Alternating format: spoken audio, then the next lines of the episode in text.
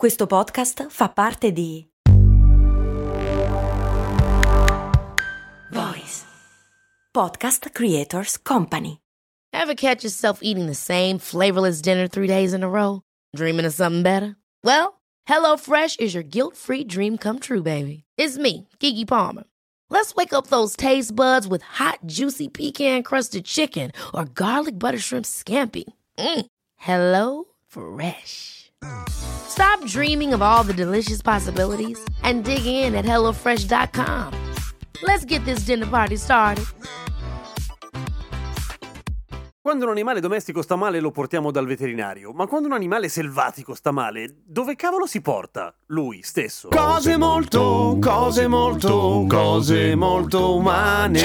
Ahimè, da nessuna parte, però questo non vuol dire che non esistano delle cure per gli animali selvatici, che gli animali selvatici stessi hanno imparato ad usare e a scoprire negli anni.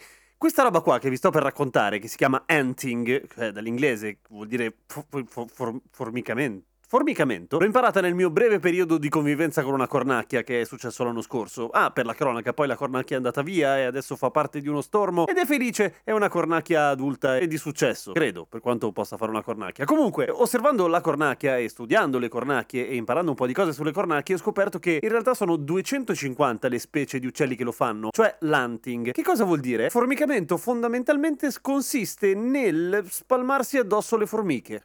Eh, pe- perché, direte voi? Perché le formiche sono molto nemiche di un sacco di parassiti che gli uccelli rischiano di prendere, per cui l'acido formico, quello che producono le formiche ed è quello che di solito fa pungere il morso delle formiche, è molto utile per combattere appunto i parassiti della pelle degli uccelli, che insomma è una roba fastidiosissima, anche perché gli uccelli generalmente non hanno accesso agli spray antiparassitari, per cui quello che fanno è, dipende dalla specie, però le cornacchie, i corvidi in generale, è spalmarsi e rotolarsi sopra un formicaio in modo da essere invasi il più possibile dalle formiche, che non pare che si arrabbino poi tanto, tutto sommato. Poi ci sono uccelli che esagerano un pochino e ne prendono nel becco un mucchietto, le schiacciano e poi si spalmano quella roba addosso. E lì le formiche probabilmente non sono molto contente perché diventano autan. La cosa buffa è che alcuni uccelli ci vanno a ruota con questa cosa delle formiche, nel senso che sviluppano una dipendenza non tanto per la sostanza dell'acido formico che gli uccelli non assumono, ma per il comportamento. E per cui ci sono degli uccelli che diventano tipo dei, dei tofa, che si mettono su...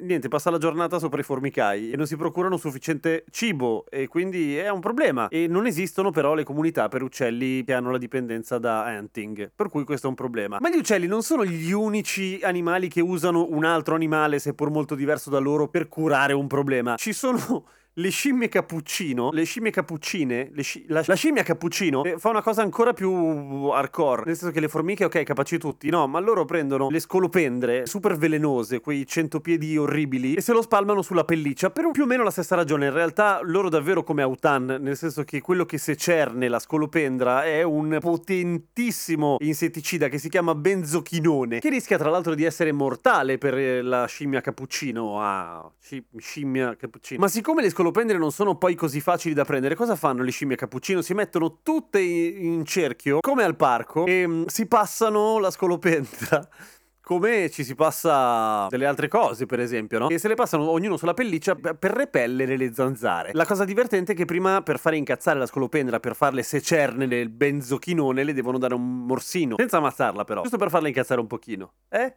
Meglio l'autan. Bello essere umani, eh? A domani con cose molto umane.